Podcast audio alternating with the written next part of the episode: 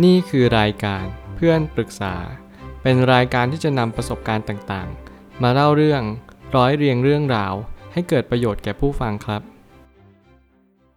สวัสดีครับผมแอดมินเพจเพื่อนปรึกษาครับ วันนี้ผมอยากจะมาชวนคุยเรื่อง ความสงบมักจะทำให้สติปัญญาถูกใช้งาน ข้อความทวิตจากดาไลลามะ ได้เขียนข้อความไว้ว่า การช่วยเหลือซึ่งกันและกัน มันช่วยทำให้เรามีความมั่นใจในตัวเองมากขึ้น ก็เพราะการช่วยเหลือทำให้จิตใจรู้สึกสงบเย็น มันทำให้เราดึงความมหัศจรรย์จากสติปัญญาในมนุษย์ได้อย่างดีเยี่ยม ในขณะที่เราโกรธความคิดเราจะถูกลดทอน และเราจะไม่เห็นความคิด และเราจะไม่เห็นความแตกต่างในแง่มุมต่างๆ ตามความเป็นจริงกระนั้นจิตใจที่สงบนิ่ง มันจะเป็นตัวทำให้เรานั้นเปิดกว้างทางความคิด และก็มองอะไรตามความเป็นจริงด้วย ข้อความทวิตนี้ทำให้ผมกลับมาย้อนคิดถึงตัวเองว่า ถ้าเรารู้สึกสงบเย็น มันหมายความว่าเรากำลังเข้าใจความจริงขึ้นบ้างไหม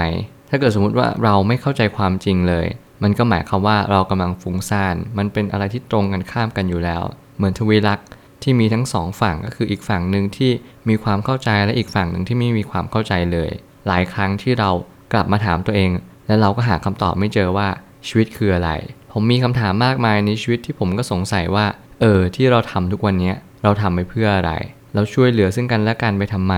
เราต้องการเกิดมาเพื่ออะไรกันแน่ และเราก็จะใช้ชีวิตต่อจากเนี้ยไปเพื่อสิ่งใดจริง ๆ ที่เราต้องการจริง ๆ ไม่ใช่ว่าสังคมกำลังบอกให้เราทำแบบนั้นทำแบบนี้ สิ่งที่ครอบครัวหรือพ่อแม่กำลังบอกเรา หรือแม้กระทั่งตัวเราเองที่กำลังชี้ทางให้เราแบบผิดๆ โดยใช้อารมณ์ โดยขาดการพินิจพิจารณาไตร่ตรองอย่างดีแล้ว ผมเลยตั้งคำถามขึ้นมาว่า การช่วยเหลือซึ่งกันและกัน เป็นสาเหตุทำให้โลกนี้สงบสุขมากยิ่งขึ้น ผมอยากให้ทุกคนตั้งคำถามนี้กับชีวิตของตัวเองว่า ความสงบสุขทำให้ชีวิตดีขึ้นจริง ๆ หรือเปล่าทำให้มีความสุขขึ้นจริงๆไหม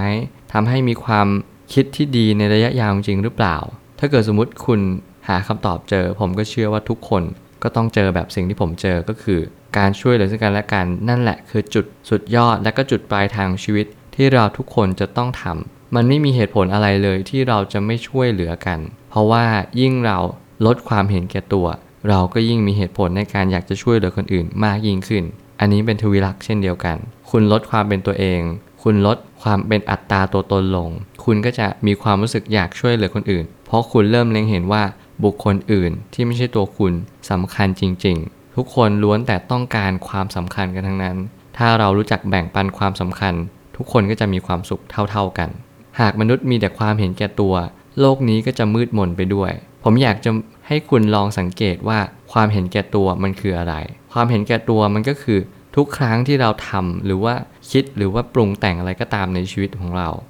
เรามักจะนึกถึงตัวเองว่า ขอเถอะขอให้เราเจอแต่สิ่งดีๆ ขอให้เราเจอคนที่ดีกับเรา ขอเถอะขอให้สิ่งสิ่งนั้นไม่ทำร้ายเราอีก ขอให้คนรักคนนี้เขาไม่ทิ้งเราอีก และขอให้เขาไม่เจ้าชู้ไม่ไปมีใครคนอื่น ถามว่าถ้าเกิดสมมติ ตั้งแต่ที่ผมพูดมาข้อแรกเลยก็คือ ขอให้เรามีแต่ความสุข ซึ่งมันเป็นไปไม่ได้ ผมพูดข้อแรกยันข้อสุดท้ายที่พูดมาตะกี้เลย ก็ไม่มีทางเป็นไปได้ เพราะว่าความเป็นจริงในชีวิตไม่ใช่แบบนี้ ความเป็นจริงในชีวิตก็คือ เราต้องเรียนรู้และปรับตัวตามความเป็นจริงเท่านั้น คุณจะไม่สามารถที่จะทำยังไงก็ตาม ให้ทุกอย่างมาปลนเปอร์หรือปรนิบัติคุณ หรือทำให้ราชรถมาเกยคุณ มันไม่มีทางที่จะเป็นไปได้ เพราะว่า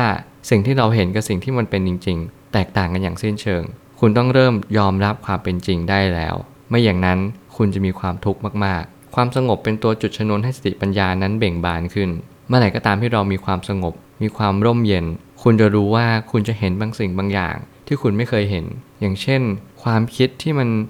ดีๆ มันพังพลูเข้ามา มันเบ่งบานในจิตใจของเราทำไมเรารู้สึกว่าเฮ้ย ในการที่เรานั่งเฉยๆ ในการที่เราทำสมาธิและมีสติ มันทำให้เราได้คิดอะไรออกมากยิ่งขึ้น อย่างเช่นเวลาที่ผมสงบเนี่ย ผมจะรู้สึกชัดเลยนะว่า บางอย่างที่เราได้เคยทำไป มันไม่ดี และมันทำให้ผมรู้ชัดว่าเราจะไม่ควรกลับไปทำแบบนั้นอีก ไม่ว่าจะเป็นเรื่องความรัก หรือไม่ว่าจะเป็นเรื่องเพื่อนก็ตาม ผมก็ล้วนแต่กลับมาทบทวนและใช้สติปัญญาในเวลาให้เราสงบจริง ๆ ว่า เราควรจะปรับปรุงตัวในวิธีใดเพื่อให้ชีวิตเราพัฒนาและดียิ่งขึ้นต่อไป ความโกรธเป็นตัวจุดชนวนให้ความโง่เขลานั้นปะทุขึ้นมา เมื่อไหร่ก็ตามที่เรามีความโกรธ ผมอยากให้คุณถามตัวเองว่า ความโกรธเนี้ยมันช่วยเหลืออะไรจริง ๆ หรือเปล่า ความโกรธเนี้ยมันจะต้องดับไปด้วยวิธีใด ถ้าเกิดสมมุติว่าคุณกำลังคิดว่าความโกรธเนี่ยมันต้องดับด้วยคนตรงหน้าหรือสิ่งที่เข้ามากระทบผิด คุณต้องแก้ที่ใจคุณ เพราะว่าความโกรธมันขึ้นอยู่กับสิ่งที่คุณยึดถือ คุณต้องมีสติและรู้ให้ไวที่สุดเท่าที่ทำได้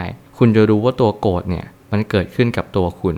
มันเกิดขึ้นในจิตใจคุณ ไม่มีสิ่งใดมากระทบให้ความโกรธนี้ปะทุขึ้นมาได้ เพียงแต่ว่าคุณตั้งใจเอาไว้ว่า อย่าให้สิ่งนี้เกิดขึ้น ฉันไม่ชอบสิ่งนี้ นั่นแหละคือสิ่งที่เราตั้งค่าไว้กับชีวิตว่า เราจะไม่ให้สิ่งนั้นเกิดขึ้นกับเราเด็ดขาด ไม่ว่าอะไรจะเกิดขึ้น พอมันเกิดขึ้นปุ๊บ คุณก็มีความรู้สึกว่า เฮ้ย มันเกิดขึ้นมาได้ยังไง คุณไม่เข้าใจมัน คุณก็เลยตีโพยตีพาย พยายามผลักสิ่งนั้นออกจากชีวิตของคุณไป ซึ่งในความเป็นจริงไม่สามารถทำได้ ยิ่งคุณผลักสิ่งที่คุณรู้สึก มันก็เหมือนยิ่งคุณบีบรัดความรู้สึกอะให้แน่นมากยิ่งขึ้น มันจะทำให้คุณโกรธและคุณก็ปล่อยวางไม่เป็น กลายเป็นว่าคุณก็ไม่รู้ว่าคุณควรจะดับที่ไหน ถึงแม้ว่าความโกรธจะไม่ใช่เกิดที่ภายนอก แต่ถ้าเกิดสมมติคุณหลงผิดถึงขั้นไปฆ่าคนนั้นทำลายสิ่งตรงหน้า บอกเลยว่าคุณอาจจะต้องฆ่าคนทั้งโลก เพราะว่าทุกคนล้วนแต่มีสาเหตุให้คุณโกรธได้ทั้งหมด ถ้าเกิดสมมติคุณไม่มีสติหรือไม่ตามรู้เพียงพอ แล้วคุณไม่มีความสงบ แล้วคุณก็จะไม่มีปัญญาพอคุณไม่มีปัญญาเพียงพอเนี่ย